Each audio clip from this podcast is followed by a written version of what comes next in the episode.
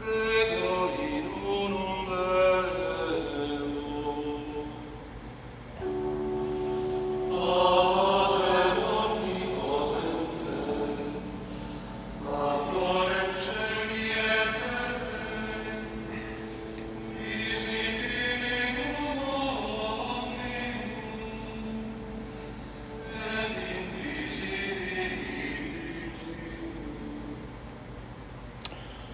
Welcome back to Zion's Redemption Radio Network. This is Fundamentally Mormon.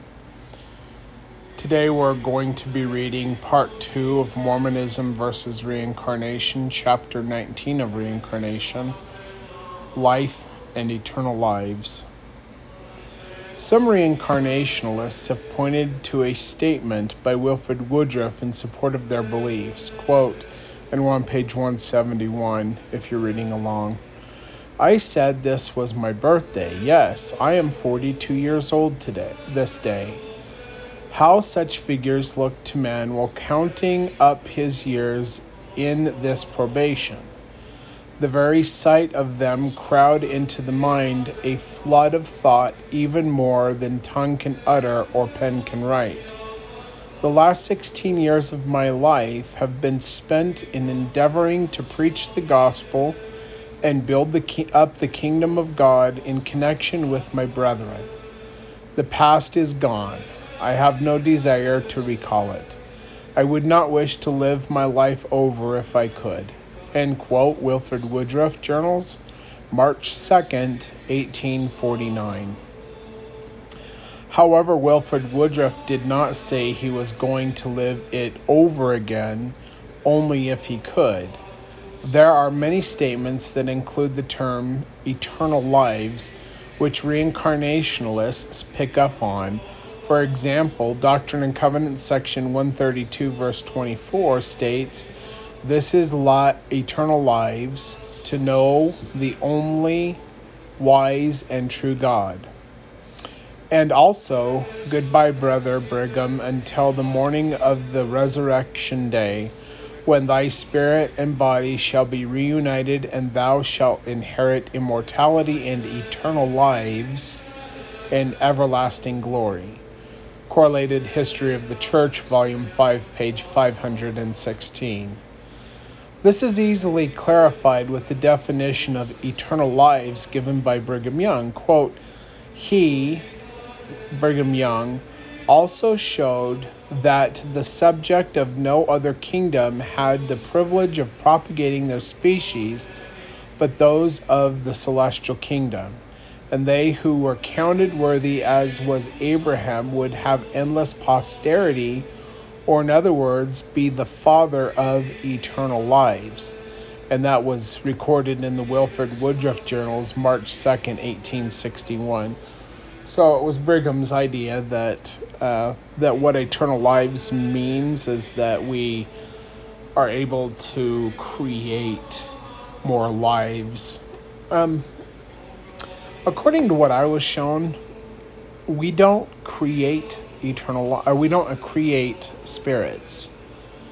That what I was shown. So many years ago, um, I was studying out reincarnation and trying to figure out like if there was any truth to it, and I thought that um, that I had found something that proved that there was eternal uh, reincarnation, and God revealed to me that the specific example that I was that I was looking at was actually the the person that was remembering a past life wasn't remembering their past life that what they were remembering was when they were a spirit being they were ministering a ministering spirit assigned to an individual and that they were remembering that individual's life who lived in World War II and died in a Conair or a Con Consair or something an airplane that flies off an aircraft carrier,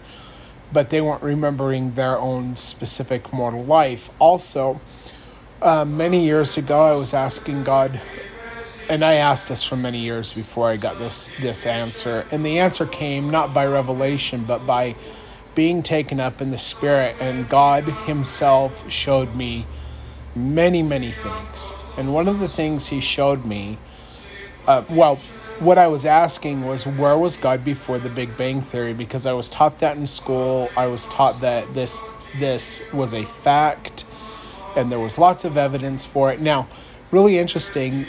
So I don't remember what the name of the telescope is that they just put up into space, but it's the one that replaced the Hubble telescope. Anyway, they just were able to see so far out into space with this telescope that they were able to disprove the Big Bang Theory, which was taught as fact when I was a kid. So I was asking about the Big Bang Theory, and I was asking, okay, I know God exists. Um, I know that um, that He's eternal, and that I was wondering where He was before the Big Bang happened. Like, was He just in the void of nothingness, and then like He spoke the whole universe into existence, or how that worked? And like I had tried to wrap my mind around this concept to the point where I was like like really trying to like understand this.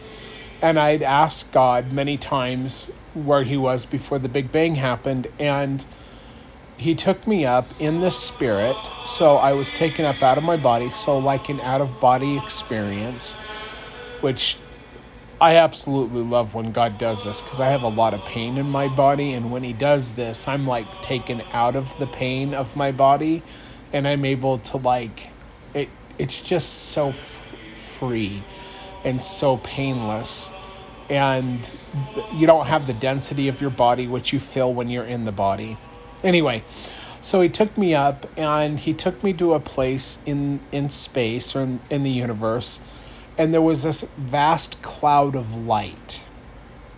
And he told me that these were this is the intelligence and like this is probably one of these these places where intelligence is. I believe that there are places all over the universe like this, but this is one that I was seeing.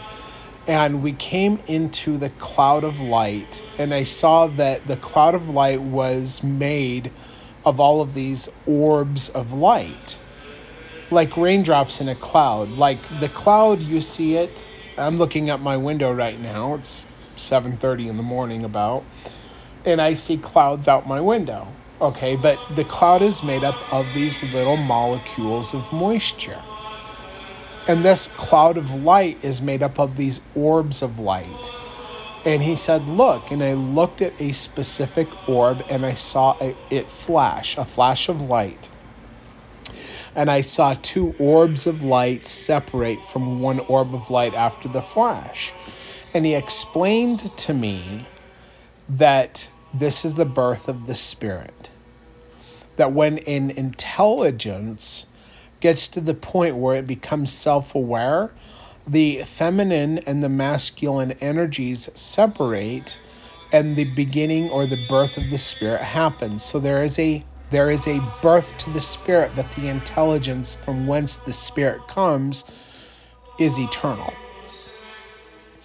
And that that when the intelligence becomes a spirit and it becomes a male spirit and a female spirit, these two individuals, who they are when they're born, become two individuals, but that's like a soulmate or a twin spirit one male, one female. That's where that comes from. Not everybody's has, well, there's so much that he showed me in that. Um, there's many who fall, so not everybody has uh, a soulmate or a twin spirit or twin flame or whatever you want to call it. But some people do. I do. I know who she is. Uh, my wife, she is not her. She's not my soulmate, but my wife knows who her soulmate is.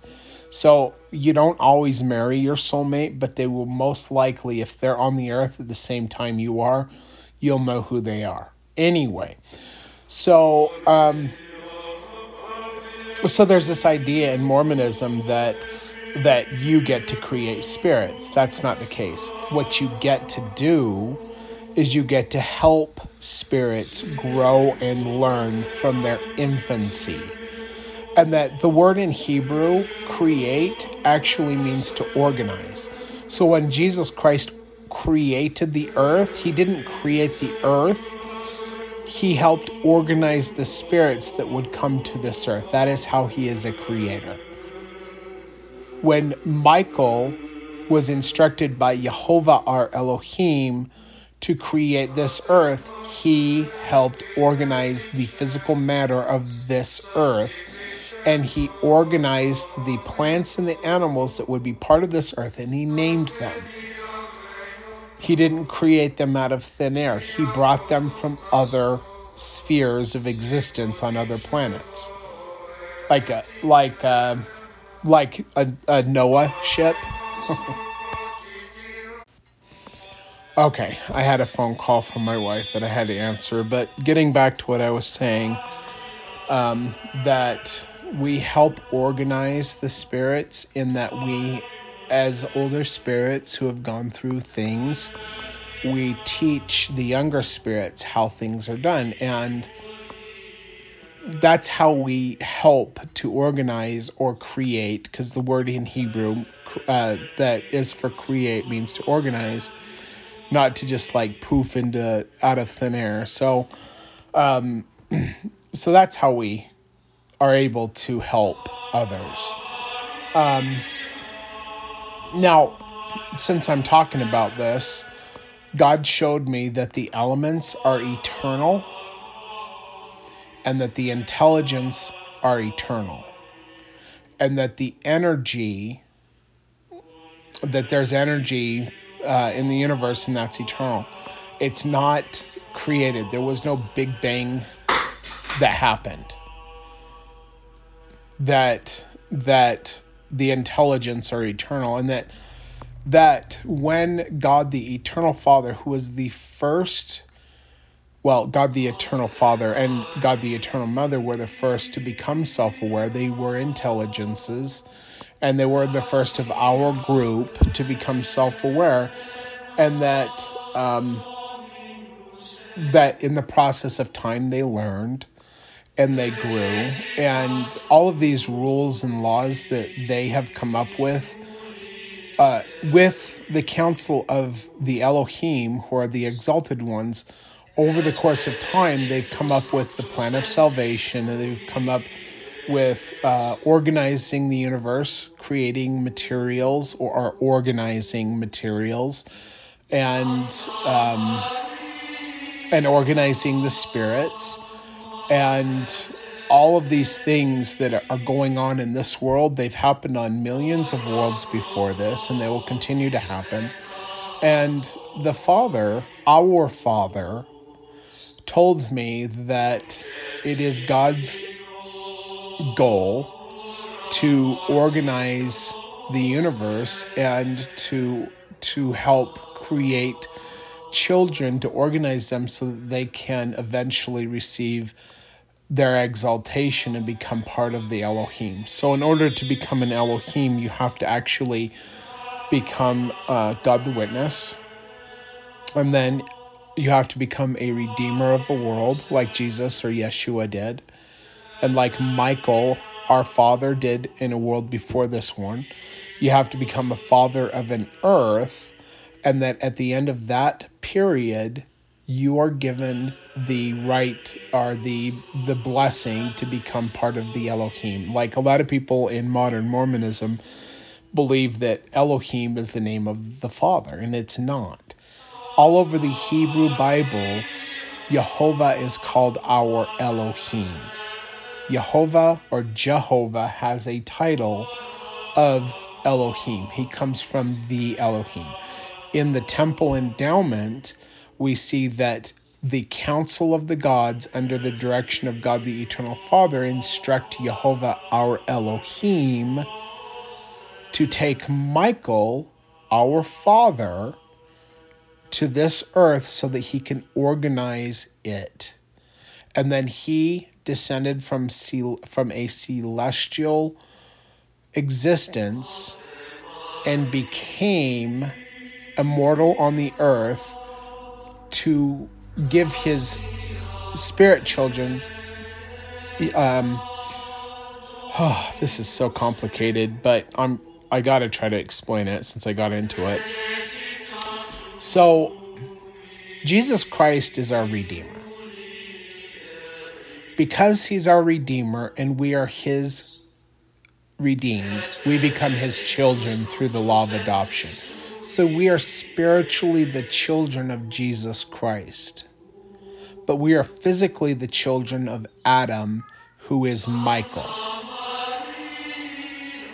Michael, on an older earth, was a redeemer and bought us with the redemption, much the same way Jesus Christ did, and we become we became Michael's spiritual children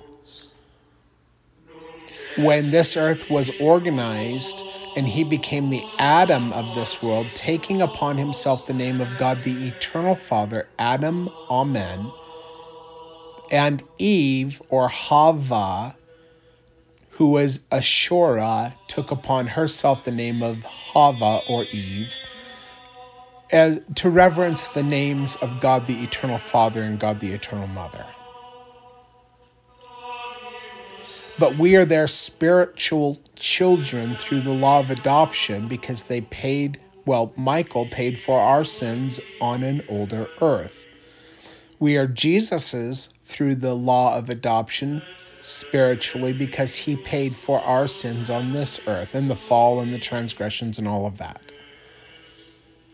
When the new heaven, when this earth becomes a heaven or joins in with the Shamaim or the heavens, there will be a new earth created for Jesus, and that Michael, our Elohim, at that point will be instructed by the council of the gods or the Elohim to take Jesus to organize this earth and become an Adam of, uh, not this earth, but that earth, the new earth. Jesus will become the Adam of that world. And because we are physically his, we'll be physically his at that point, but we'll be spiritually his as well because we are his children through the law of adoption because he paid for our sins on this world. Anyway, this is the doctrine of the the progression of the gods and the doctrine of of eternal lives.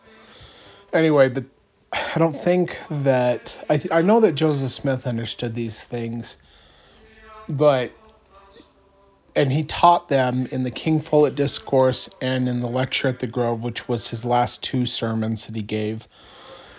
But he also taught that getting anything into the heads of the saints was like, um, how does he put it? Hemlock knots, like trying to use a corn dodger or piece of cornbread for a wedge and a pumpkin for a beetle, which is basically like a hammer. So basically, what he's trying to get into the heads of the saints is like so if you're going to split a hemlock knot, hemlock is one of the harder woods. A hemlock knot is like the hardest or one of the hardest woods that you could try to split, right? And if you were going to do this, what you would use is a wedge, an iron wedge, or a maul, and you'd use like a sledgehammer and you'd put that wedge on that knot and you would pound that knot until it split, which is hard to do. But but Joseph Smith goes on to say that that if you were to use a corn dodger for a wedge or a piece of cornbread for a wedge and a pumpkin for a hammer, that's like what it's like to get anything into the minds of the saints. Like he had so much that God gave him that God's given me too. He's shown me things that Joseph Smith was shown. And I understand some of what, if not maybe even more, that what Joseph Smith knew because God chose me to be his witness. Now, I don't think I'm Joseph Smith. Some people do. I don't think so. Okay. But I do believe that Joseph Smith had the same thing shown to him. And like people at that time, were not ready to understand or to know the things that Joseph and he wanted to teach them. Not even Brigham Young or Wilford Woodruff could grasp all that Joseph Smith knew. Now you have, even though I, I do not believe Joseph Smith um, was well, I not Joseph Smith, Brigham Young. I don't believe that Brigham Young was the Lord's anointed, which, if you listen to these programs, you know why. Okay, the church was rejected according to D&C Section 124. Brigham Young claimed to have the fullness of the priesthood from the red brick store from Joseph Smith, which is kind of hard to do when the father had not yet come to a finished temple, which never got finished, and the father never came to it to restore the fullness of the priesthood. So Joseph Smith couldn't have given it to Brigham Young, okay, because Brigham Young is a liar. But Brigham Young also learned many things from Joseph Smith. And he had a grasp of it, but not in its fullness. So you get things like the Adam God doctrine, which is true, but Brigham Young understood it because he was taught it by Joseph Smith, but he doesn't understand it fully and he kind of corrupts the ideas or the the the concepts of this theology. So but God has shown me many things. And so I'm trying to explain them to you in a way that um, Joseph Smith did not have the opportunity to. Now, maybe some people he would speak to them privately, like Brigham Young, and he would try to explain it. But, like, even though I am trying to explain it to the best of my ability, you hearing what I'm saying, you will probably get it wrong. You'll say, Well, you said that. And I'll say, No, what I meant was whatever. You know, so like that's why I'd like to have the dialogue, but I don't get that because, you know, this is a podcast uh, it could be a radio show if people would call in, but then it, it just doesn't work out. Anyway, but um, but even though Joseph Smith tried to teach certain individuals the deeper doctrines that he was trying to get into the minds of the saints that they could not accept because of their traditions and their false doctrines. Like they they didn't they didn't grasp it fully the basically the membership of the church couldn't grasp it. Um, the people who were in positions of, of leadership, they could grasp it sometimes, but like people like William Marks completely flipped out. That's where the Nauvoo expositor comes from, because he couldn't accept the things that Joseph Smith had been shown by God that he was trying to get into the minds of the saints, that Joseph Smith was trying to get into the minds of the saints, and they decided to create the Nauvoo Expositor and all of that mess. And, you know, and like that's the way it is with the world. And the, you know what? The world isn't going to understand these things.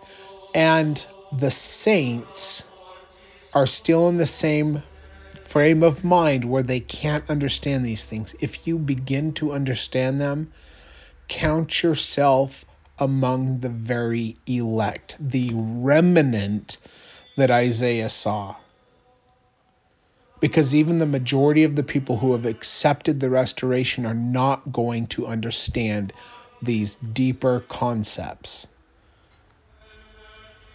Anyway, continuing on from exaltation to exaltation. Another misinterpreted quotation is from the prophet Joseph Smith when he said that we must keep going from one small degree to another and from one small capacity to a greater one, from grace to grace, from exaltation to exaltation until you attain to the resurrection of the dead and we're on page 172 at 55% through the reading. Once again, this is part two, but that quote comes from Doctrinal History of the Church, Volume 6, page 306. And you know what? I do not believe that Ogden even understood these things. Ogden believed that Brigham Young was the Lord's anointed. Ogden believed in things that um, many are deeper doctrines, and there are there is a lot of truth truth in it. But I do not believe that he came to a full understanding of all of the things that Joseph Smith knew. But Ogden had a deeper, uh, like a more open mind to things, but he was a fundamentalist. But you know what? He's a good person to read when you're trying to understand what the early church taught and believed and uh, and to show the difference between the early church and the modern church and he compiled a lot of stuff that is very beneficial to the learning of those who are interested in the fullness of the gospel. Because the early church had beliefs and doctrines from the days of Brigham or Joseph Smith and Brigham Young, which are not taught in the church anymore. Like for instance, Jesus Christ is the great grandson of Jehovah our Elohim.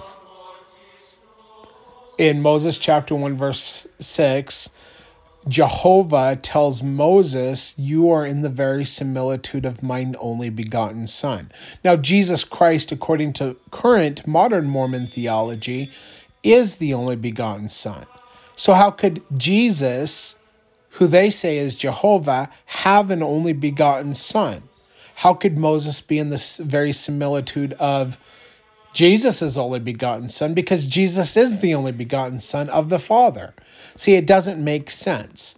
And there's other places which I've talked about before, and quotes from early church leaders where they knew that Jehovah was the father of Michael and the uh, the father of let's see, Jehovah is the father of Michael, and Michael is the father of Jesus. And Jesus is the great grandson of Jehovah our Elohim. But when you don't understand the Adam God doctrine, the progression of the gods or multiple mortal probations, you're not going to get these concepts. And because I have studied and because God has led me to places to study specifically, and because God has shown me and and taught me these concepts the same way he did with Joseph Smith, I understand them. And I can teach them through these programs. In Isaiah chapter 49, it talks about the Davidic servant, and it says that his first people will not accept him, and that will be a great lamentation to this individual. Like why are you having me do this? They don't even but god will give them a new people. Okay so that's something that'll happen. And you know what? The majority of the saints are those first group of people who will not accept these things. And that other individuals who listen to these things like my friends in pakistan and india my friends in the philippines uh, throughout throughout the whole earth that they will be the people that god gives me that that when the saints are rejected, because I go to the saints first, and then I'm given another people.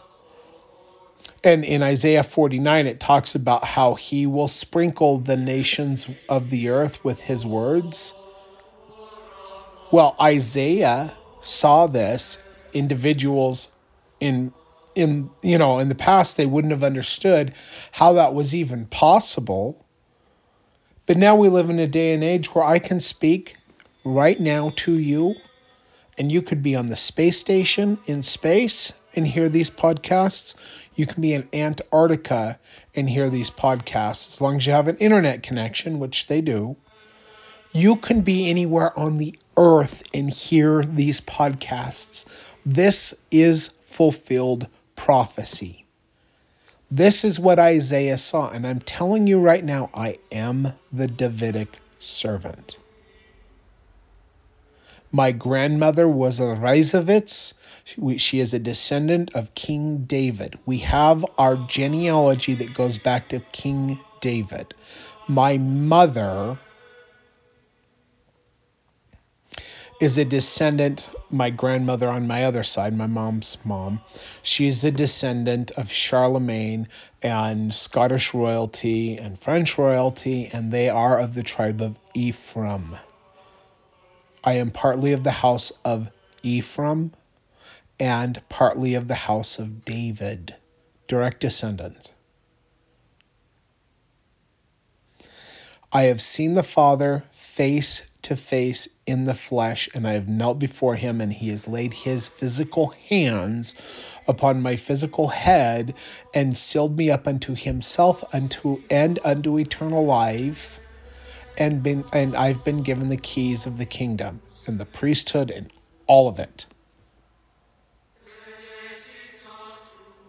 And that in 1995, before I converted to Mormonism or the Church of Jesus Christ of Latter day Saints or Joseph Smith or any of that. God took me, or well, Jesus took me up in the Spirit, and He brought me to the Salt Lake City Temple, and I went into the highest room in the Salt Lake City Tower, which is on the east side of, of the temple, in the middle, middle tower. And I went into that room, and I went into the presence of the Father in the Spirit which was an overwhelming, most powerful, like ineffable love that I've ever felt. And he specifically told me in 1995 that I would be the last prophet before the return of Jesus Christ. Now, that confused me at the time because I was a hardcore anti Mormon Southern Baptist. Like, I did not like Joseph Smith. I did not like the Mormons. I didn't, whatever. And, and Jesus is bringing me into this temple in Salt Lake, and the Father is telling me I'm going to be the last prophet. In 1996, I had a conversion experience, which I've talked about. Uh, if you want to know more about that, you can go to my TikToks at Red Pill Mormon and go to like how I became, you know, my conversion experience. I go through detail in the in detail. It's pretty long, but but I converted to Joseph Smith, and God began to give me more. I was given the the Melchizedek priesthood I was given my patriarchal blessing where it talks about how I have been given the greatest gift that God has to bestow, the gift of eternal life. That is the exact wording of my patriarchal blessing. That I have been given the gift of eternal life.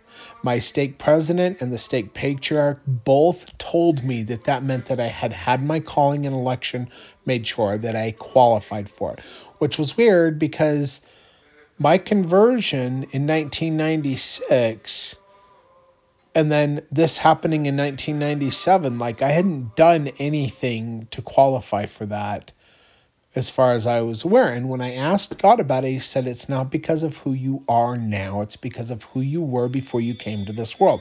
But he wouldn't tell me who i was before i came to this world. So i continued to ask and ask and ask how is it possible? How do you get your calling election over the course of six or seven years. And then one day in the spring of 2003, as I was praying once again about this, I was taken up in the flesh, not in the spirit, in the flesh, and I was I was shown a path. I washed off in a creek in the basin of this this valley, and I was shown a path, and I I hiked this mountain. I hiked for hours in this place. And I came to a temple of God at the top of this mountain, which later on I found out is called Mount Vashel. And like, I was, for many years, I was like, what does Vashel mean? And then one day last year, I was like, oh yeah, Vash in Hebrew means beautiful, and El means God. It literally means that the mountain is named Beautiful God. Like when God told me that, I didn't know. I was like Vashel. I like one word, okay, Vashel, whatever. I like that's the name of the mountain. And then like God revealed to me like last year, Vash means beautiful and El means God. So I was taken up to the mountain of the beautiful God, and I was I was allowed to come into the temple of God, and I knelt before the Father, and He put His physical hands on my head and sealed me up unto eternal life. And I became the link, the mortal man on the earth who, had, who is sealed up to the Father, and those who are sealed to me through the law of adoption are sealed directly in a very short chain through me directly to our father Michael, who is Adam.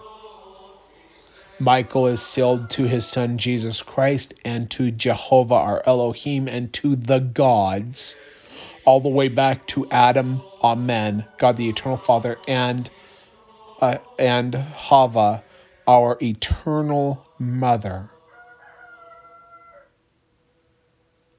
and that when you're sealed to me, you are sealed to them, thus turning the hearts of the children on the earth to the fathers and mothers in heaven.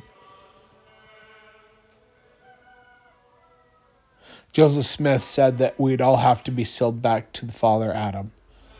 But what people didn't understand is that when Joseph Smith received his calling and election, he was sealed to Jesus Christ, who was sealed to Adam to Michael Adam, and to Ashura, and to Jehovah our Elohim, and his wife, all the way back through the mighty ones or the, the exalted ones to back to God the eternal Father and God the eternal Mother. We're a family. Everyone will be sealed in this family and have been sealed in this family in the past, and the only ones who are severed from it are those who become perdition or the sons of perdition.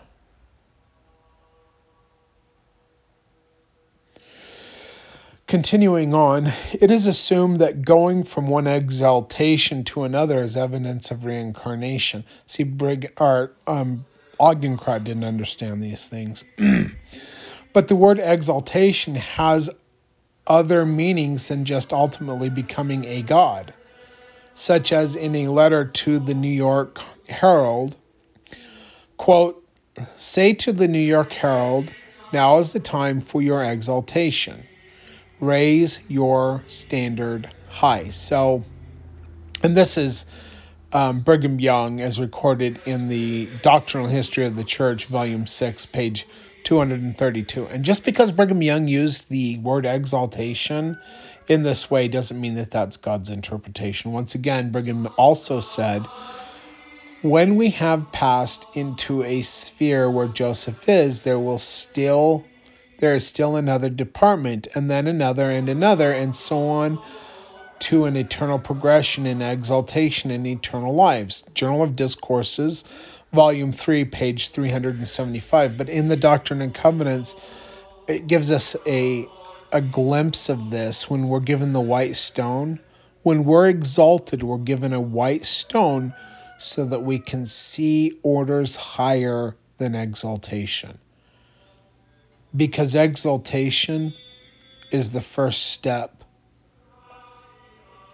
of of becoming an Elohim. There are steps above we see to a certain point, but we're given that glimpse that there's something higher than exaltation when it talks about the white stone in the Doctrine and Covenants.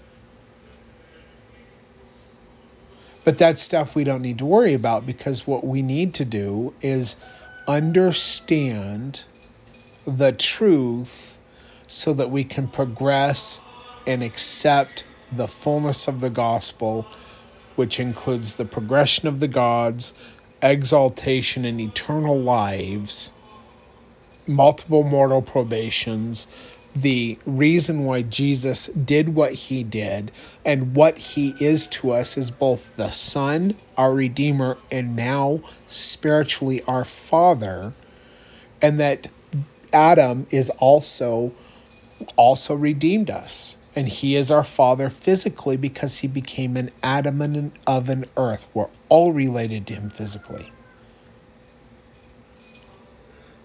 And that just as Jesus Christ is our father spiritually through the law of adoption, when he becomes an Adam on that earth that John sees that is a new earth, that he will become our father physically because he will become an Adam and we will go on to become his children spiritually now, but spiritually and physically when that happens.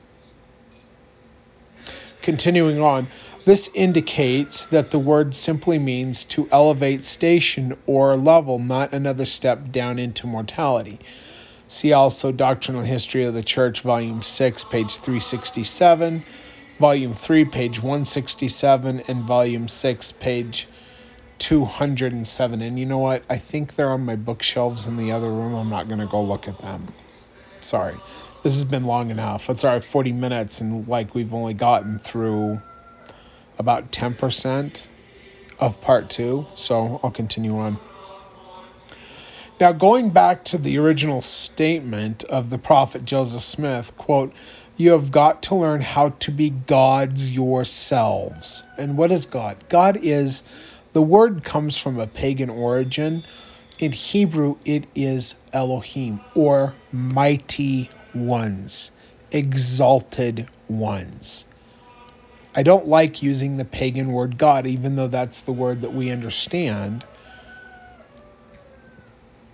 But Joseph Smith was basically saying you've got to learn to become exalted yourself and to be kings and priests to God the Eternal Father or to God, the same as all gods or all exalted ones have done before you namely by going from one small degree to another and from one small capacity to a great one, from grace to grace, from exaltation to exaltation until you attain to the resurrection of the dead, and then it gives you an ellipsis, right?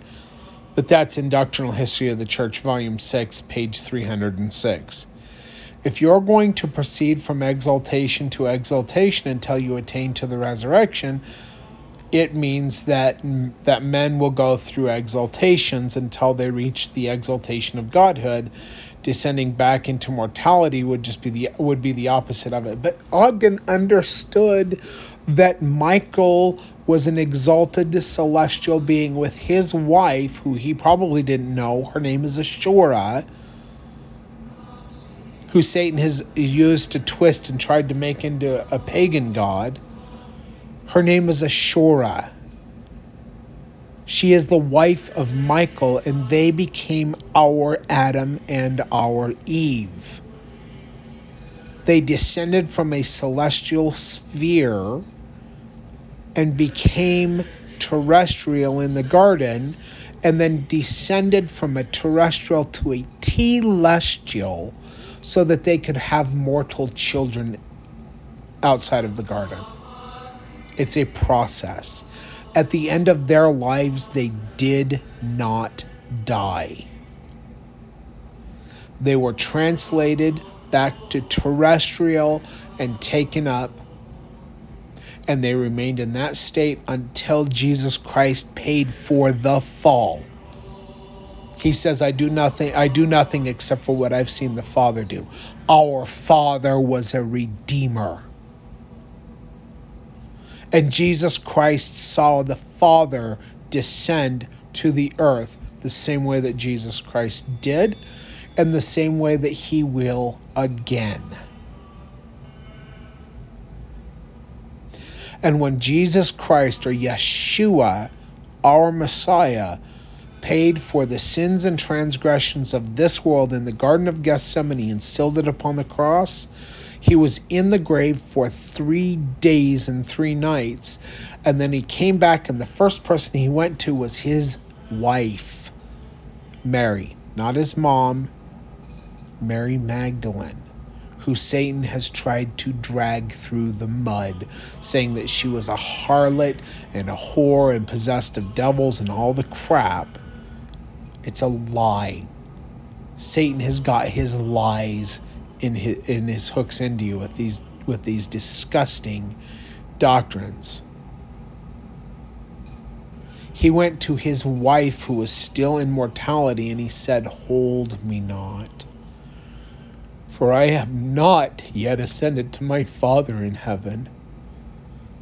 But go unto my brethren and say unto them, I ascend unto my Father and to your Father, speaking of our Father Adam, who is Michael, and unto my God, or my Elohim, and your Elohim, speaking of Jehovah our Elohim.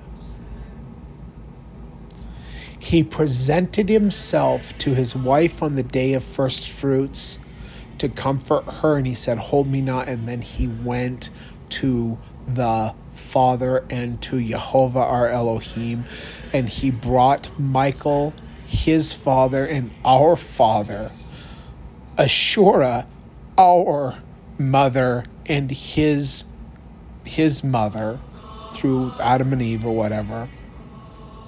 He brought them back to a state of exaltation that they willingly gave up for us, their children.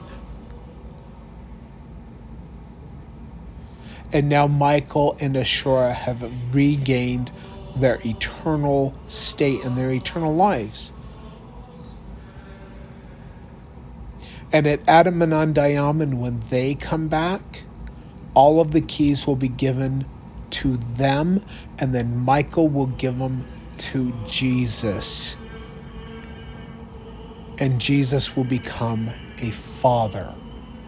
When the new earth and the new, the new heaven is created, Jesus will become an Adam with his wife Mary, who will become an Eve.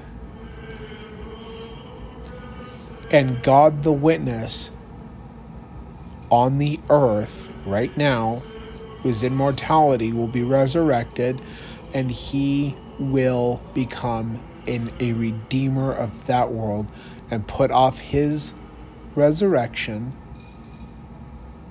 much the same way Jesus did when this earth was created.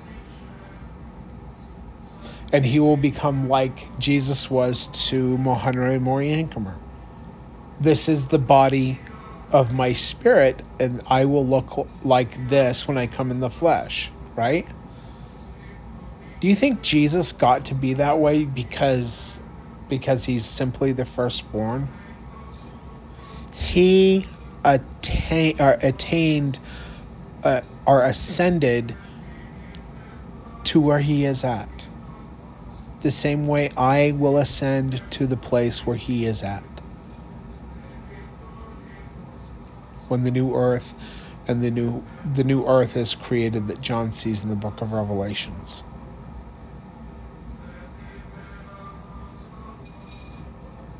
And when Adam descends from his celestial, or not Adam, Jesus becomes an Adam and he descends from his celestial to a terrestrial in that garden to a telestial to have children with his wife Eve, uh, Eve, who is Mary, will be Mary. Well, whatever. The time will come when I will re- when I will redeem that world. I will redeem that world and I will return to Jesus Christ and his wife, and I will bring them back to their exaltation because I will pay for the sins and transgressions of that world. I know that these things are heavy things for you to accept. But the reason why I have seen them face to face in the flesh is because I am the witness, God the witness, who you would refer to as the Holy Ghost. Except for I'm not a ghost, I'm in mortality at this time. I'm going through this probation. I will be put to death and I will be raised in resurrection. And then I will join with my Father and my Redeemer next to them as I sit on the throne next to them. Now, I do not feel equal with them at all in any way, shape, or form. I am a witness.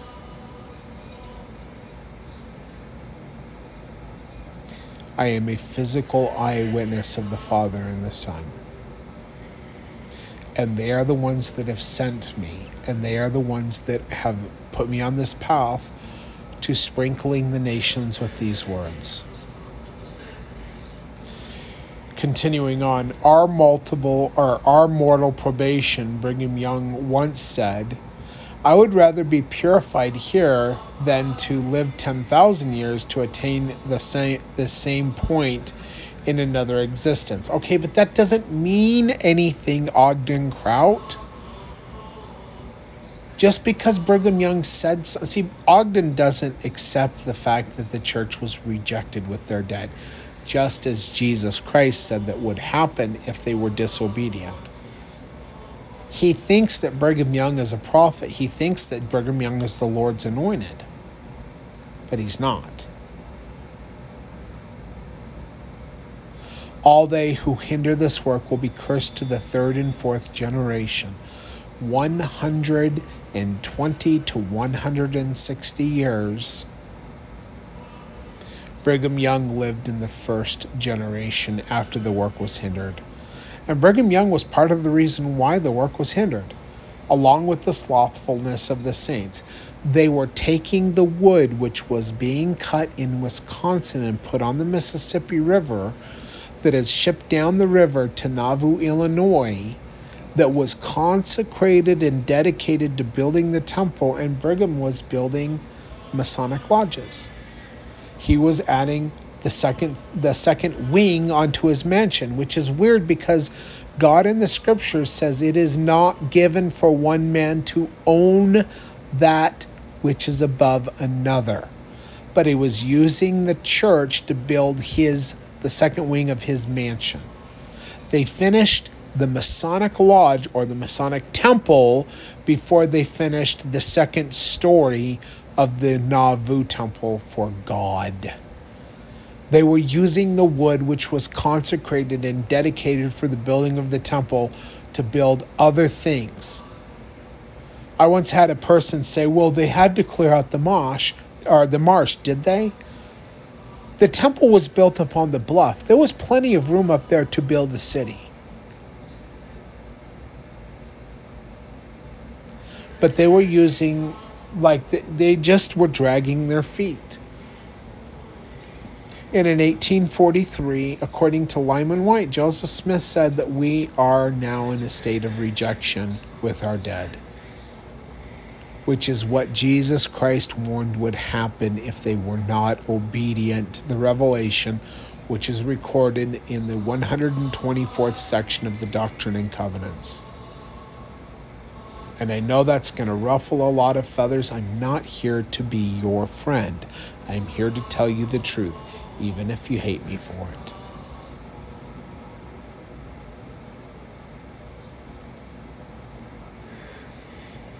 Because they who believe the lie of false doctrine receive strong delusion that they might be damned because they didn't love God enough to find the truth from Him. And because they believe in false doctrines, they will be damned in their progression and that includes the Latter day Saints as it includes every other church because they are all out of order. Which is why Jesus said he would have to send one mighty and strong to set the house of God in order, implying to Joseph Smith that it would become out of order. D&C section one or D&C section 85. See also Isaiah chapter 28, where Isaiah sees the one mighty and strong coming among the drunkards of Ephraim. Isaiah says that all of their tables are full of filth and vomit. That's because they look at the deeper doctrines as filth and vomit. They reject the Adam God doctrine, multiple mortal probations, the progression of the gods, united orders, plural celestial marriage, the gathering of Israel, rebaptisms, the true endowment. They reject all of these things and they look at it as filth and they pervert it and they dumb it down and they reject many things that were taught and restored by the prophet Joseph Smith. That's why they're called the drunkards of Ephraim because they should be the daughter of God, uh, of Christ, or the wife of Christ. But what they do is that they get drunk on the spirit of Babylon the Great and they become a whore. They're supposed to be the wife of Christ, to be the church of God, but they accept Babylon the Great and they'll go to, to church and to Christ once a week and the rest of the week they are accepting their place in Babylon the Great, lying and cheating and stealing and putting on a, a, a fake face and pretending to be something that they're not to take advantage of their brothers and sisters because that's what Babylon the Great does. And they have become the whore of all the earth that John sees just like the Catholic Church. This is a great apostasy that's happened, but the difference is the priesthood is still on the earth. But because of what Heber J. Grant did, it's not in the church. Because in 1921, so almost almost 98 years ago, from 1921 to 1957, they changed the way the church, uh, the people got the priesthood. They conferred priesthood before that. So when when John the Baptist came and conferred priesthood to Joseph, he said, "Upon you, my fellow servants, I confer the priesthood of Aaron in the name of Messiah." That's how it was done. Heber J. Grant, when he was uh, first counselor in the first presidency with Joseph F. Smith, he and Charles W. Penrose presented to Joseph F. Smith that, hey, we shouldn't give them the priesthood. We should just ordain them to offices, but not. And Joseph F. Smith told him he was going to excommunicate them if they if they like tried to bring this forth again. But guess what? Joseph F. Smith died and Heber J. Grant became president of the church. And just like he and Charles Penrose had decided to do, they changed the method of conferring the priesthood to only ordaining to offices. Now, if you want to go into more detail on this, type in YouTube lukewarm part 2 and then click on that video and then you can watch that you'll you should see in the the uh, suggested videos lukewarm part one. I don't know why. If you put in part two it goes to it. If you put in part one it goes to a whole bunch of other things. It's really hard to find it. Lukewarm part one and two talk about what happened where they only conferred priesthood from 1921 through the end of of Heber J. Grant's uh, ministry, where he was the president of the church. George Albert Smith, the eighth president of the church, continued on with this perversion of not conferring priesthood but only ordaining to offices. So basically, people were ordained to office with no priesthood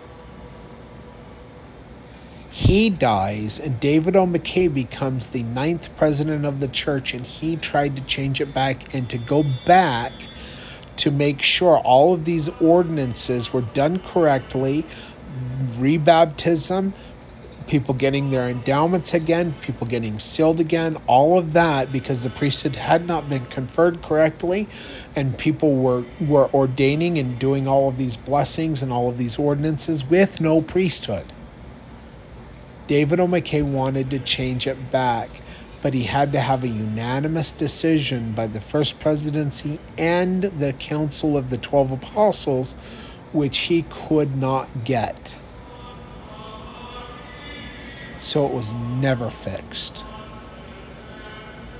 And the priesthood became very sparse, very, very um, limited within the church So there was priesthood still, Melchizedek and Aaronic, but the majority of the saints, because of the deception of, of Heber J. Grant, who was a Babylonian businessman who hijacked the church, and I can get into whole podcasts about that. But the church lost much of the priesthood because of what he did.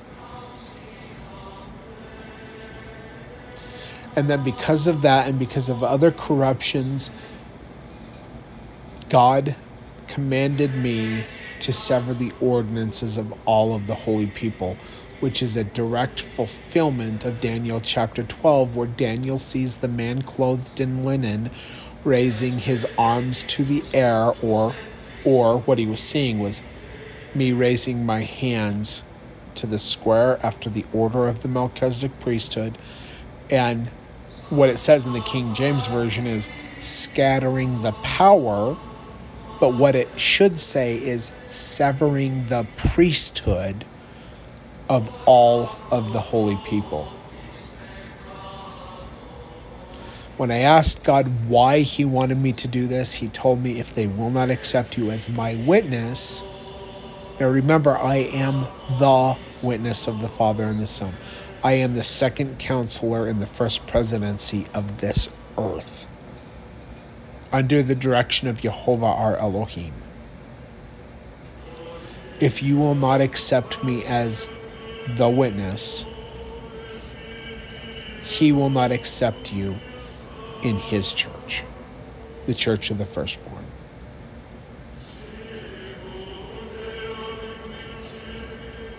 And if you will not accept me as the witness with my witness, then you will not have priesthood conferred upon you.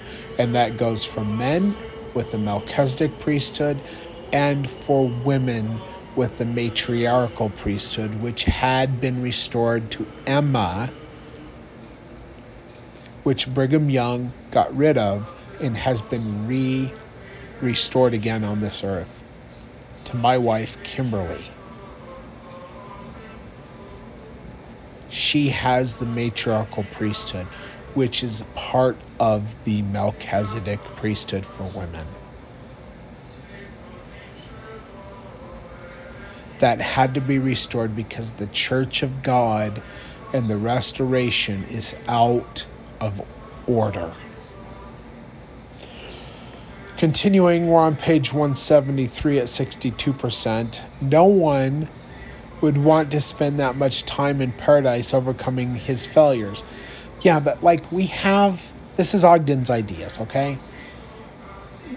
We have eternal life. We have the vast expanse of the eternity. What do you think we're going to be doing with that? Are we going to be floating in the clouds, playing our harps? Well, what happens when God creates a new heaven and a new earth?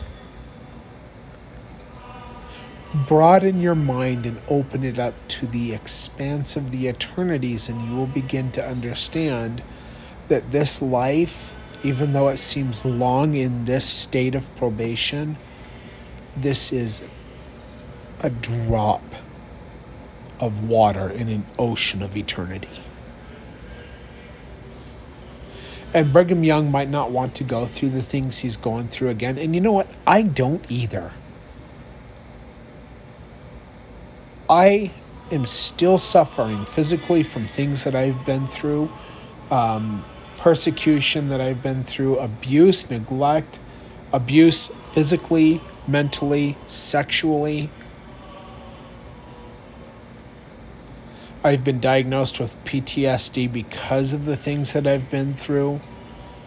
I don't want to go through it again, but I understand that going through these things is helping me to become more like God. Jesus Christ, when I sat after I embraced him the first time, after I I embraced him, we sat down on these rock benches and we just talked for a long time. And he told me something I did not want to hear, and I still don't want to hear it, but I'm going to tell you what he told me. all of the things that have that I have gone through in this life, all of the hard things. And what was he talking about? Neglect, abandonment, physical, sexual abuse, mental abuse in my childhood, homelessness, drug addiction, suicidal ideations, all of the attacks from Satan himself and from demonic. When I talk about I've been smothered, I've been smothered. I have been physically attacked by demonic entities, bitten, scratched. I have a I have a, a burn on me right now. So I didn't have it when uh, when I started my my work week last week. I'm an oil filled trucker. I, I bring crude oil from the basin in Utah to Castle Country, where there is a rail line and big old tanks, and I bring it to there, and then it is shipped down to Texas.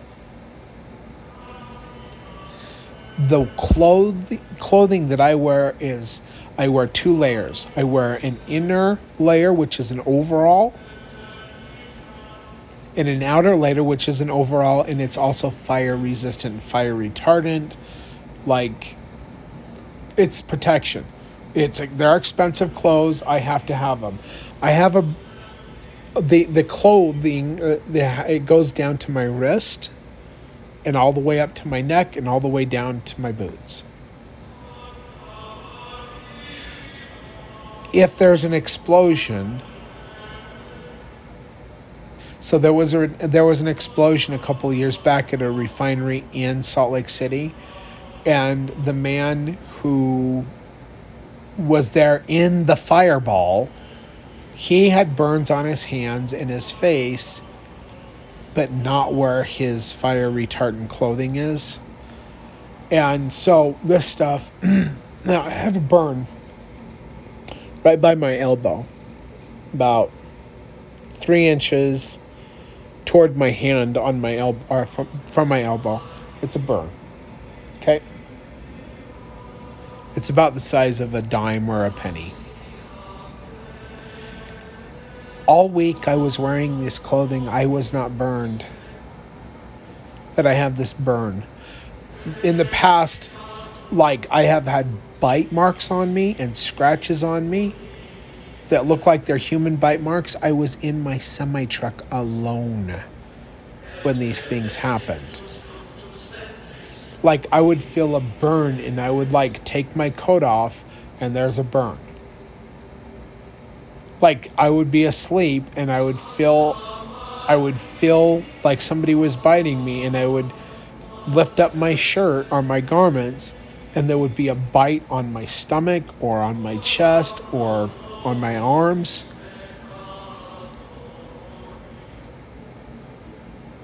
All of the things that I have gone through and all of the things I am going through, Jesus said He is allowing me to go through that I might become the servant of God that He needs me to be.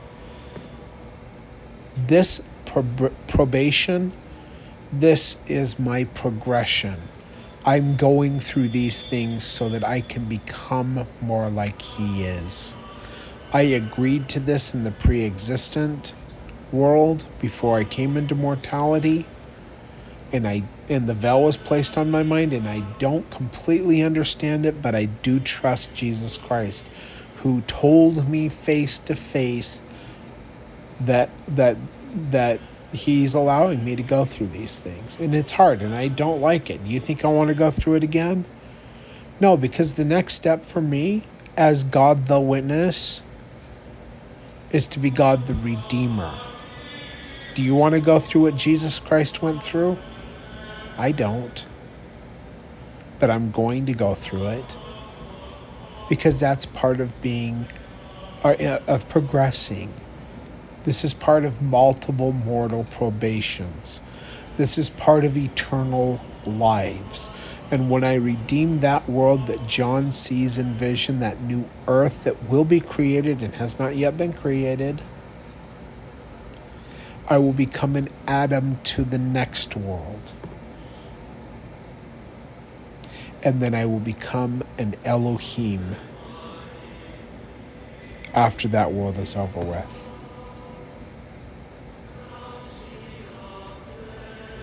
So basically, I am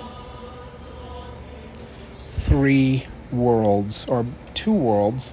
You include this one, three, from becoming an exalted Elohim.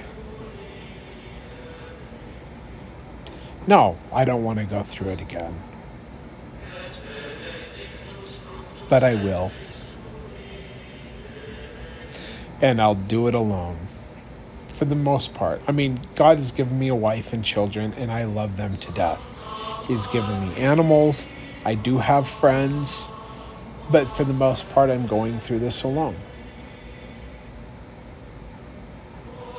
For the most part, Jesus Christ went through it alone. Eventually, he had some disciples, but they they couldn't get it through their head about what he was talking about either. He, in a sense, was very alone.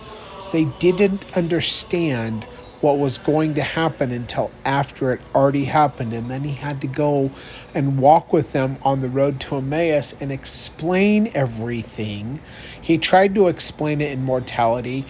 He tried to get the into the head of those people the things that are going on or that were going to happen, much the same way Joseph Smith was trying to get important things into the head of the saints when he talked about hemlock knots and like pumpkins for hammers and cornbread wedges for for you know mauls Joseph Smith had people around him, but in a sense, he was alone because the people couldn't understand what he wanted to share with them. Moses was alone. He had people around him, but they they backbit, they rumor, they try to take over things. They wouldn't come on the mountain. He wanted them to come on the mountain he wanted them to understand what he understood and knew what he knew and have the same experiences, but they just wouldn't go.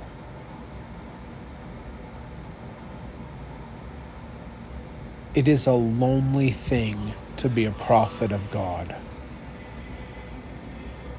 Now, I've met so many people in the church that are like, I want to be the prophet or I know I'm going to be the prophet. On so many, hundreds of people, of these these elders, usually young men. But they look at the president of the church and how much love and admiration he gets, and like he's taken care of, and all the things. And of course, who wouldn't want that? But if you look at prophets in the scriptures, they are often rejected and and neglected and persecuted and murdered. Who would want that? These guys who uh, proclaim to be prophets, seers, and revelators, who, by the way, what prophecy do they come up with? What revelation have they presented? What dreams or vision have visions have they spoken about? See, they don't have the fruit of being prophets, seers, and revelators, but the world loves them. The church loves them. They are not a threat to the devil's kingdom. And if they were, the devil's kingdom would be going after them.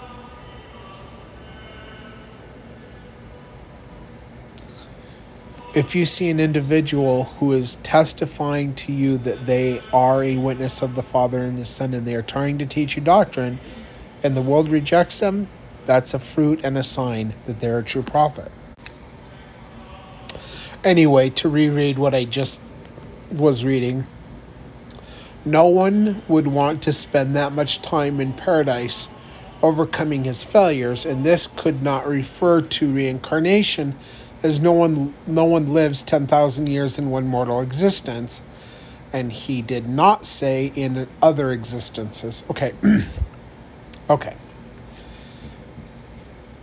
No one wants to live in in I've already said it. I'm just going to continue reading. Sorry. Orson Pratt makes a similar reference, and thus all of the different pro, uh, portions of the earth have been and will be disposed of to the lawful heirs, while those who cannot prove their heirship to be legal or who cannot pr- prove that they have received any portion from the earth by promise will be cast out into some other kingdom or world. See, these guys, they're speculating, they don't know. where if they will get an inheritance, they will have to earn it by keeping the law of meekness during another probation. Well, that's interesting. They still don't know, but but he's talking about like, oh, you're gonna have to go into another probation. Anyway, that's Journal of Discourses, which are recorded. The recorded sermons from the pulpit. That's what the Journal of Discourses is and there's so much information in them that the church doesn't want you to know about, they discount them and try to make excuses why you shouldn't read them. But we're not going to do that. I have uh, Kevin Kraut's old, uh, you know, old doctrine and co- or not uh, Journal of Discourses. I'm looking at it right now. When Ogden died, he gave or he inherited Ogden Kraut's Journal of Discourses, and Kevin gave me his. There's a lot of truth in them. There's a lot of speculation in them as well. Anyway, continuing, but that was uh, D&C, or no, I'm sorry, Journal of Discourses, Volume 1, page 332 and 333 since he did not use the word probations in the plural, oh my gosh. So he says, uh, keeping the law of meekness during another probation. So Ogden's like, since he did not use the word probation in the plural or pro- probations, he's probably referring to the spirit world, which we have mentioned earlier is also a state of probation, and it is. When jo- Joseph Smith said uh, that the Holy Ghost is in, in a state of probation, that's the first estate. That's the spirit world before we come to this world. This is the second probation or the second estate. Anyway, continuing on one life, one spirit, one body. It seems very probable that if there were to be a continual series of rebirths into mortality, Brigham Young would have said so. But Brigham Young did not understand these things in their fullness. Ogden and I would have an argument. But Ogden states, on the contrary, however, many of his sermons state just the opposite. For example, quote, if you abuse your wives, turn them out of doors, and treat them in a harsh and cruel manner, you will be left wifeless and childless and will have no increase in eternity. You will have bartered this blessing that and that this privilege away you have sold your birthright as Esau did his blessing, and it can never come to you again. Never, no, never. Journal of Discourses, Brigham Young, volume uh, volume 1, page 119. Once again, these are Brigham's opinions. He did not understand these things. He is not the Lord's anointed. Continuing. This life is now the only life to us, and if we do not appreciate it properly, it is impossible to prepare for a higher and more exalted life. Journal of Discourses, Volume 10, page 222. And basically, what these people are trying to do is damn everybody in their state. Uh, you know, the majority of people on the earth 99.9999 and 99.9999 whatever all the way that just like a very small percentage of the people of this earth ever had the fullness of the gospel and only like a very small percentage will be you know exalted. But when you understand multiple mortal probation and the progression of the gods or of humanity of God's children through the worlds and eternal lives, every life is valuable. From the church in Pakistan to the hut in Africa. Every single life is valuable for progression to gain a higher resurrection. Or on page 174, Wilford Woodruff took the same position. Quote, I have heard that in Zion there are some men who entertain the idea that they inherit the body and spirit of Moses or Abraham or David or Noah or somebody other than themselves. I hope none of you here indulge in anything of this kind. And like I've I've said before, like people are like, "You're Joseph Smith." I don't think so. Or you're uh, Enoch. I'm already an exalted God, and I just came to help them be the one mighty and strong. I got that one. Um, I I was Elisha, according to some individuals. Um, I was John the Baptist, according to some individuals. You know, but God hasn't revealed any of that to me. He reveals it to other people, apparently, but I never get any word about it. And, like, even if I was those people, who cares? Who am I now? Those lives are done with and over. What am I doing today? This life is meant for time to prepare to meet God. I'm not worried about past lives, and I'm not worried about future lives. I'm worried about this life. What am I going to do today to serve God, to serve my wife, to serve my family, and to serve my stewardship, the animals that um, that are under my stewardship, the cats and the dog and the chickens and the goats, my kids who are also my pets. Anyway, because it is most foolish, nonsensical, and, and, a false doctrine, you gaze upon a man who possesses, professes to have inherited the body or spirit of Moses, and any of those I have named, and I think you will conclude that his appearance does not indicate that such is the case. At any rate, it certainly has not improved him. Brother Woodruff Brother Cannon, Brother Smith, Brother Lorenzo Snow, or any of the brethren will never inherit anybody else's body or spirit but their own in time or in eternity unless the devil gets into them. And I you know what I kind of agree with him. I I do agree with him a lot. It is Satan who who inspires men to believe in such absurd things. I tell you that whoever sees me in time or eternity will see Wilford Woodruff, not Noah, nor Abraham, nor Enoch. Every man who has his own identity, and he never will lose that identity. Excuse me. Therefore, when you hear such doctrines as that advanced, do not believe it. And this is in Collier's discussion um, so Fred Collier.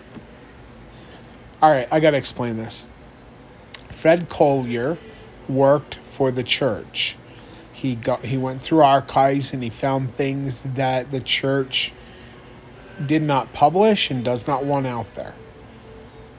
He would take the microfiche of the of these things or something. He'd make copies somehow, or he he didn't make copies. He would take it um, to the bathroom. There was a window in the bathroom where an individual was waiting on the outside to receive the documents. They would take the documents out of the church's uh, place where these these records were kept. They would make copies of it and then they would bring it back and then Fred would put it back in so that the originals were still in the church's archives but they had copies of things. Fred Collier did this for a long time. Fred Collier's still alive. Anyway, he's got um, a collection that he's published from all of these doctrines and all of these statements and all of these things which, which the church wants to hide. So, hats off to Fred Collier for doing this. Anyway, continuing on. and also from Abraham Cannon. We had some talk about reincarnation, which doctrine it is feared is entertained by Orson F. Whitney, George Parkinson, and others. So, so these are ideas that these individuals who are in the first are the Council of the Quorum of the Twelve Apostles at that time they believed in multiple mortal probations, which is the perversion of that is reincarnation. The perversion of the doctrine of eternal lives is reincarnation and transmigration of souls and all of that fun stuff. So Abraham Cannon, who was also a member of the of Twelve, is like, yeah, we've talked about these things. These things are kind of believed in by these other members of the Council of the Twelve. He says it was felt that these and other these and any other persons who believed in this false idea should be corrected. And that is Abraham H. Cannon Journal, October 25th, 1895.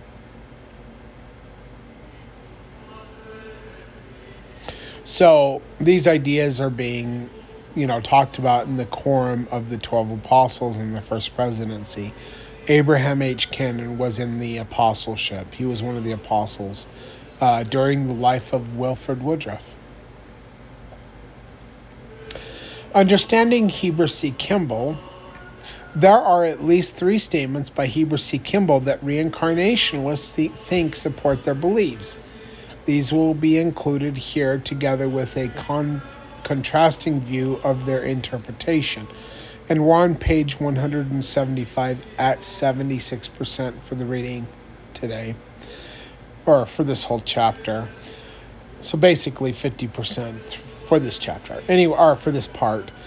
All right, still I believe the greater part of the inhabitants of the earth will be redeemed. Yea, all will be finally redeemed, except those who have sinned against the Holy Ghost or shed innocent blood, and they can never be redeemed until the debt is paid and I do not know any other way for them to pay it unless they are brought back again into a mortal existence and pay the debt where they contracted it. Journal of Discourses, Volume 6, page 667. Was he saying that those who sinned against the Holy Ghost must come back into a mortal existence and pay a debt for sinning in such a manner? This doctrine is contrary to the doctrine of Joseph Smith, who said they never would be redeemed. Or was or was saying that the only way they could pay it is to come back if that were possible. But as he said, quote, all will be finally redeemed except for those who have sinned against the Holy Ghost or shed innocent blood. So, um, to sin against the Holy Ghost means that the Holy Ghost speaks to you and you receive a confirmation of the Spirit, and then you you reject it because because the conflagrations of, of man, the thoughts and ideas of man, they they seem logical and they persuade you to reject the spirit that you once had a witness of. So you have denied the Holy Ghost. And to shed innocent blood would mean that you shed a murder innocence. Whether it be the prophets or children or innocent individuals, that's to shed innocent blood. Now, Nephi shed the blood of Laban. But what did Laban do? Laban broke Torah laws, the laws of God, which had the death penalty assigned to them. He was already guilty of that. And in the present state and corruption of the church in that time, he would not have received his due justice. So God God was the judge. God judged that he should be executed, and according to the book of Lehi, which I have been given access to, the whole thing, not the abridged part, the whole thing. God showed me through that, for, through the reading of the book of Lehi, that uh, Laban was drunk. Nephi took his clothes off because God told him to. Took his helmet off and took his sword because God told him to. While Laban was still drunk, and God told him to execute Laban, which he he was guilty of execute or he was guilty of crimes which were worthy of execution. Execution.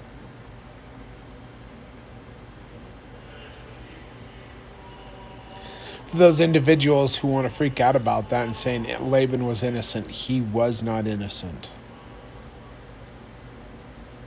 He was a thief and a liar, and he used his position as as a leader of a legion to bully people and steal. How do you think he had all that he had? They stole Lehi's property. They tried to kill Laman and Lemuel and Nephi. And maybe Sam, I don't remember if they went or if he went with them or not, but they were guilty of of death under Torah law. And what Nephi did, even though he did not want to be the executioner, when he did what God told him to do, he was not guilty of, of the murder or shedding innocent blood. Anyway, continuing on. Then of course we are we are conducted along from this probation to an to to other probations or for one dispensation to another by those who conducted those dispensations. Anyway, Journal of Discourses, Volume 6, page 63. And, like, okay, so I want you to hear what I'm saying, but you know what? Oh, it's good that you read along, too, since I talk so much and I, I go off on my tangents. By probation, he did he mean that we are conducted through many worlds? Or many probationary states, or rather from one trial, test, examination, as the dictionary defines. And indeed, we are we and indeed we are guided and conducted through various dispensations by each assigned leader. And he's talking about mankind in general when he's talking about that. This course is typical of the probations we take but suppose that I do not improve my time today. I wake up tomorrow and find myself in the rear. And then, if I do not improve upon that day and again lay down to sleep, on awakening I find myself still in the rear. This day's work is typical of this probation, and the sleep of every night is a typical death and rising in the morning is typical of the resurrection. They are day's labors, and it is for us to be faithful today, tomorrow, and every day.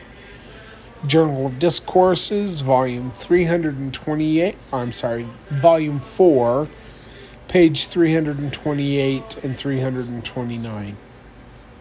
We're on page 76 at 84%. Some suppose he is referring to a lifetime as a probation. However, he could be saying that every day is a probation, that sleep is symbolic of death, and rising in the morning is representative of the resurrection. The pre existent probation. The prophet Joseph Smith said that God is good and all his acts are for the benefit of inferior intelligence God saw that those intelligences had not power to defend themselves against those that had a had tabernacles or bodies. Therefore, the Lord, the Lord calls them together in council and agrees to form them tabernacles. or bodies, mortal bodies. And that is taken from the words of Joseph Smith by E. Hat and Cook, page 68, which is, you know what? Like teachings of the prophet Joseph Smith and Words of Joseph Smith are two of the greatest compilations of Joseph Smith's teachings that we have. It, good stuff. If you have teachings of the prophet Joseph Smith and you've read it, I really suggest you read Words of Joseph Smith. In Words of Joseph Smith, you're going to learn about the, the quotes where Joseph Smith talks about the Holy Ghost coming into a state of probation, coming into mortality to do the same or similar things that Jesus did, you're also going to learn that Joseph Smith taught at the end of his life that Elijah had to come again to restore the priesthood. I know. It's kind of weird. The church doesn't want you to know about that, but it's there. It's documented, and it's in Words of Joseph Smith by E. Hatton Cook. Anyway, some Mormons conclude that evil spirits in a in the premortal state had tabernacles and so the good spirits had to come to earth to gain tabernacles, so the evil spirits with tabernacles would not have power over them. Uh, okay. That's a perversion of multiple mortal probations. The fact of the matter, all of the demons once had bodies on an older earth. Before this earth was organized, they, they agreed to put off their resurrections and come on an earth so that they could gain a higher level of resurrection. When Lucifer decided to rebel against the Father and the Son and present his own ideas and try to usurp authority over the, the office and position of God the Redeemer, they fell. He fell and they fell. And they don't have they they they gave up their resurrection. They don't have bodies anymore. Jesus Christ had a body before this earth. I had a body before I came here, before this earth was created. I gave up that resurrection because I've already gone through it. I became a spirit all the way up until June 29th, 1977. Which interesting. My birthday, uh, this is just something that I I'm like, oh, that's kind of weird. So, if we were still under the law of Moses, my circumcision should have been on the seventh month of the seventh day of the of the 77th year of the 19th or the 20th century. I just thought that was interesting. I'm into numbers. I like numbers but eight days after I was born is is July 7th, 1977, which is kind of cool. So, whatever. I also like to, this is just my own personality. I think it's kind of cool that I was on the earth for a small amount of time when Elvis Presley was still on the earth because he died in August of 1977. I'm like, I, I like to tease my wife, you are not part of the generation that was on the earth when Elvis Presley was still alive. and it's just my way of joking around. It's my sense of humor. But anyway, continuing on. However, it is taught that pre existent evil spirits were cast out of heaven and did not have power over the righteous spirits. Good spirits came to earth to receive a tabernacle or a body, thus enabling them to have even more power over evil spirits. As spirits in the pre-existence, we developed personalities and characteristics just as we do here in mortality. Our interests and knowledge were developed through free agency and were formed so deeply there that they frequently are manifested here. Apparently, we had the same emotions, affections, and even sexual passions in the pre existence, for Joseph Lee Robinson quoted Joseph Smith as saying, quote, and we're on page 177 if you're reading along at 90%.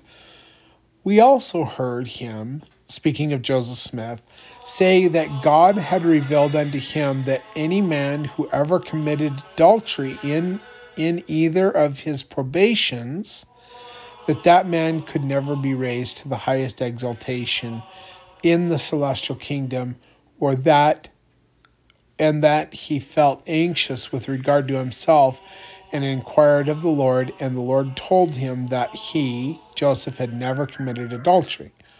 That's interesting. Both of his probations. Uh, this is the first time ever.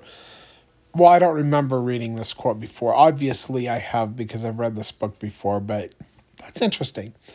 The, this saying of the prophet astonished me very much. It opened opened up to me a very wide field of reflection. The idea that we had passed through other through probations prior to this, and that we must have been married and given in marriage in those probations, or that there would be no pro- propriety in making such assertions, such an assertion, and that there were several exaltations in the celestial kingdom of our God.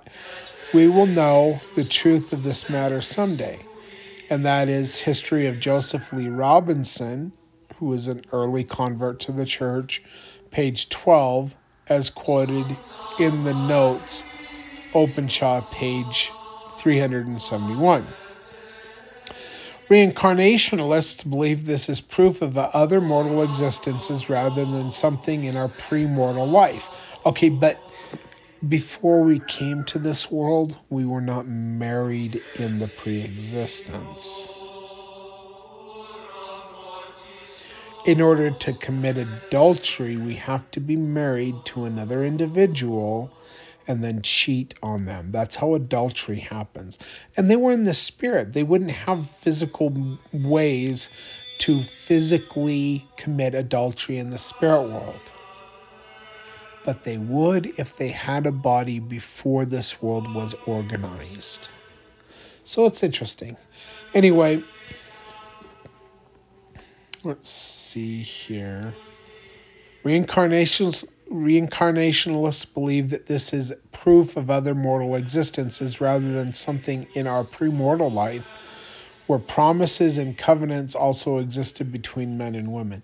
In Mosiah Hancock's vision of the pre existence, he saw some beings taught in the arts and sciences, some of the females taking the males by the arm, and some neglecting the females in classes and going off arm in arm, arm as men go now, which indicate a, indicates a possibility of a homosexual relationship even in the pre existence. And Mosiah Hancock, if you go to visions at ogdenkraut.com, you can read the full account of what he was shown, which is really interesting. You're going to think it's, I think you'll think it's interesting. Whether you like it or not, whatever. I like it. I, I was shown similar things before I ever knew about the Mosiah Hancock vision. So, whatever. Anyway, um, regardless, these were conditions in the pre existent spirit world, not of a mortal probation. No one, Catholic, Protestant, Buddhist, Hindu, or Mormon, who has ever been converted to the idea of reincarnation is going to be convinced otherwise against their will. They will continue to select phrases, sentences, and excerpts out of context that seem to support their belief. But I can say the same thing about Ogden Kraut. He never accepted this so he's going to say, oh, well, that doesn't really mean this, that means that. It's kind of like how Joseph Smith was going to all these different churches and they were like, oh, this scripture means this. And they're like, oh, you're a damned fool because you think it believes this. Um, you're you're going to go to hell because the way I see it is this way and like it's the same crap that's been going on since day 1 in the history of this earth and and it's the reason why Joseph couldn't trust other church churches and other individuals in those churches because they have their own thoughts, ideas, and interpretations. And so does Ogden Kraut, and so do I, except for I, I, I got to the point where I was like, okay, my shelf is broken.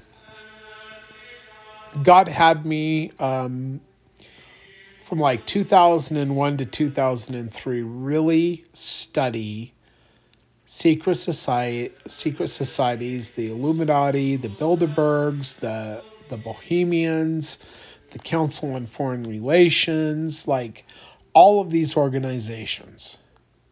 So i knew what they were. And then about 10 years give or take a year or two later after I'd learned who these organizations were and, and where, where they came from and all of that, I came across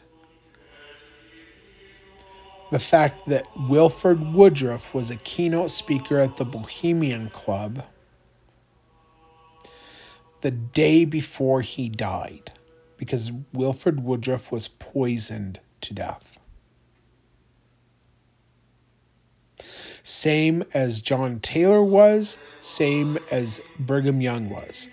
The first four presidents of the Church of Jesus Christ of Latter day Saints, Joseph Smith, Brigham Young, John Taylor, and Wilford Woodruff, were all murdered. Three by assassination through a bullet. No, one by, or well, two, because Hyrum as well. Two by assassination with a bullet, three by arsenic poisoning or by poisoning of, of some other uh, chemical. Now, when I, I found out that Wilford Woodruff had been the keynote speaker at the Bohemian Club, knowing who they were and the connections that they had, I was like, why would a prophet of God ever have anything to do with those people?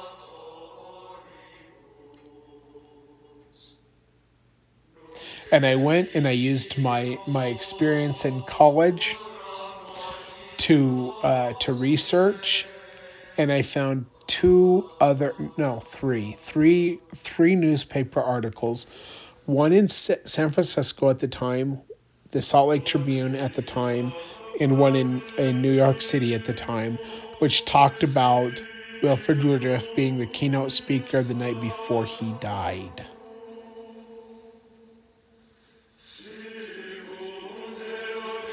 And I said to myself, how in the world could Wilford Woodruff even have any association as a prophet of God with these individuals? That broke me. And I had to go back and I had to say, okay, I know that Joseph Smith was a prophet because the powerful revelation and confirmation that I received, I can never deny. I had assumed that Wilford Woodruff and others were were the, the, the rightful successors after Joseph Smith, and I was wrong. And I had to go back and I had to say, okay, what do I know is true? And everything else, I had to throw it off and I had to go line upon line, precept upon precept, and get confirmation so that I could know the truth, so I could be built upon the rock of revelation, which is the rock that God builds his church on. Not the rock of following other men, not the rock of speculation, not any of that.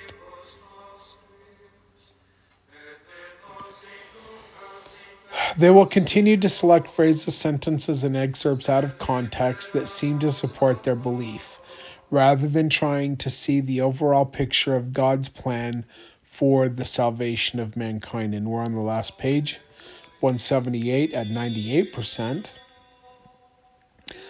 Concluding more quotations and references in this chapter would not make them any it would not make any difference to them, but perhaps it will be a great surprise when they arrive in the spirit world and discover they don't have another chance of, at mortality based on their former beliefs. Will they be re- relieved or disappointed at such news? Hopefully, we will each live this life to the fullest just in case. See, just in case he doesn't know. Anyway, the next chapter that we're going to be covering is chapter 20, starting on page 179, the case of Father Adam. So, anyway, that's all I have to say. Um, I don't know if I'll be able to put another podcast out this week because um, I'm going to Salt Lake again. And. Um, I'm going to go visit with some people. So, one of the nice things about beating myself to death on this job that I do is I work 14 to 16 hours a day, four days on, and then I get four days off. Now, I'm in a lot of pain right now, and that pain will last for probably two days. But I'm gonna, I'm gonna, you know, I got four days off to recover from this excruciating work that I do like so I can take care of my family and try to get ahead as far as like I've got farm equipment to buy. I have water that was supposed to come with the property. I was supposed to get 26 shares. I only got 5. They will not give up the rest. I can either sue them or maybe I can buy it from them at a thousand dollars a share. It's kind of expensive, but like, what am I going to do? I've got 10 acres. I've got to have water for this ground or it's just going to be dry ground and like I am a steward. God gave me this property, this 10 acres as a steward and and I have animals and I want to take care of them. I want to do what God wants me to do. Like this ministry is part of that, taking care of my family is part of that, taking care of my animals and my property is part of that and and so it is what it is, right? So I'm I'm doing this job which, you know, my wife loves this job. I do not like this job. It is very difficult. Even like this week I didn't chain up one time. But when I do have to put chains on, they are so heavy I can bear and I'm strong. I'm a strong man I can barely get them onto the tires. I can barely lift them up to get them onto the tires and drape them over. And I have to chain up eight to 10 tires every single time I chain up. So that's very difficult. But lifting up these four inch hoses as long as they are and doing all of the other physical labor that I do. Physical, it's hard to bend these hoses when it, it's two degrees outside. So my last load, I went back over to the, the basin, which is where the oil fields are. And the first four wells that we checked had to be rejected for different reasons.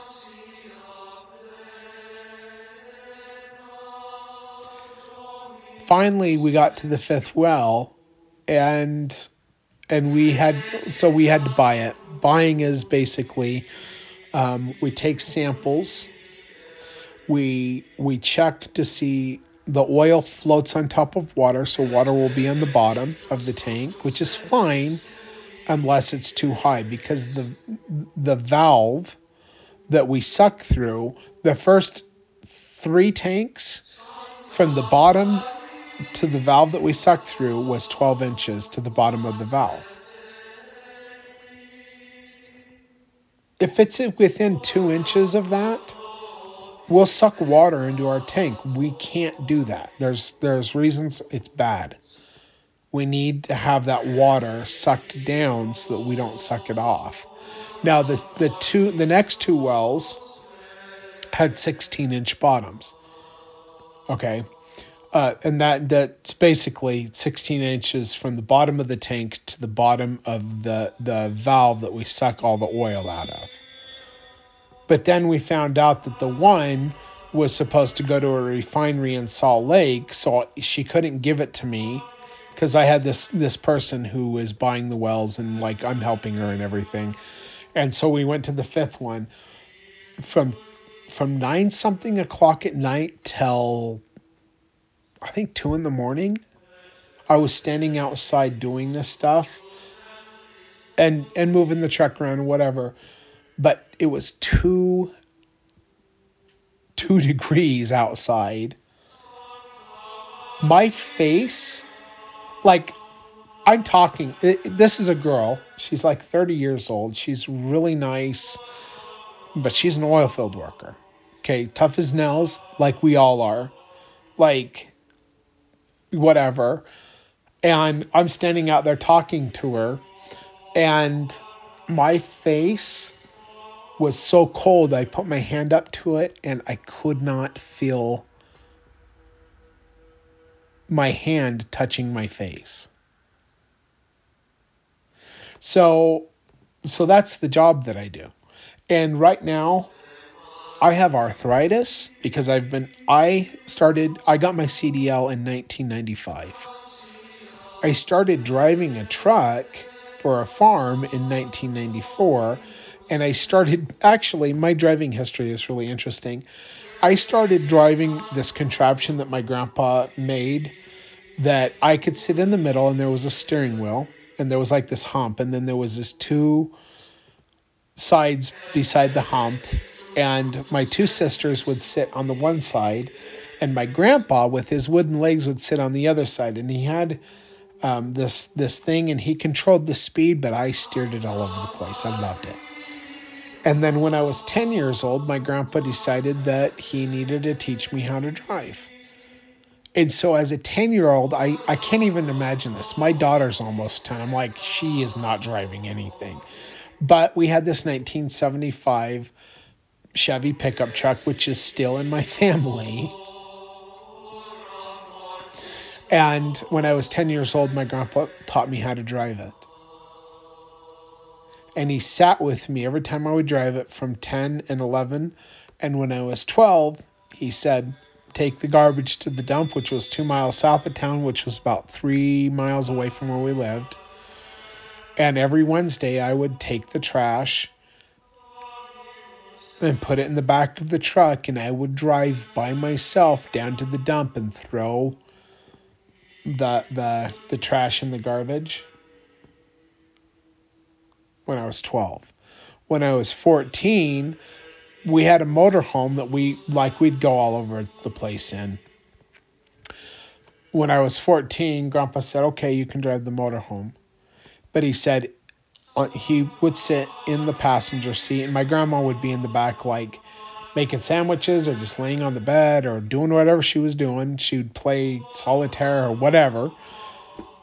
And um, because there was a bed in the back, and then there was like a bed uh, where there was a table that you can make into a bed, and then there was like a bed above the cab. It was a Class C motorhome, I think or maybe it was Class B. It wasn't Class A. Anyway, but um, I would drive that all over the West Coast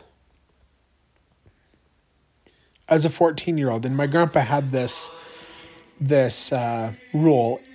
Back then, the whole nation was 55. There was no 65. There was no 60. 55 was the fastest you could go anywhere in the nation and he said you have to go 55 and you can drive until you need a break. When you need a break, I'm going to drive and it'll be the end of your turn to drive. So I learned how to drive long distances. And I my grandpa knew I wanted to be a truck driver when I grew up. And I think he did that because because he was teaching me to have endurance in driving.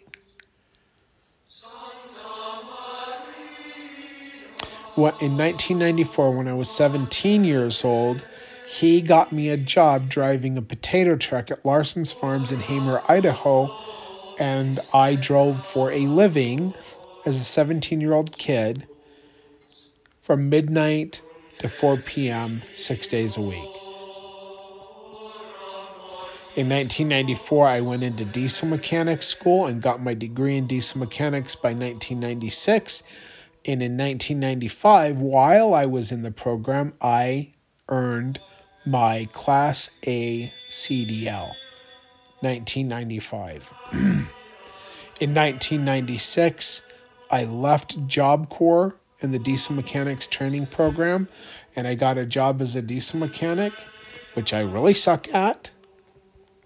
And then I got a job driving produce truck all the way we were based in Bountiful, and I would deliver all the way up to Provo, or not Provo, um, Cache Valley to Logan, and all the way down to like Spanish Fork in this produce produce truck. Okay, then I went on my mission in 1997,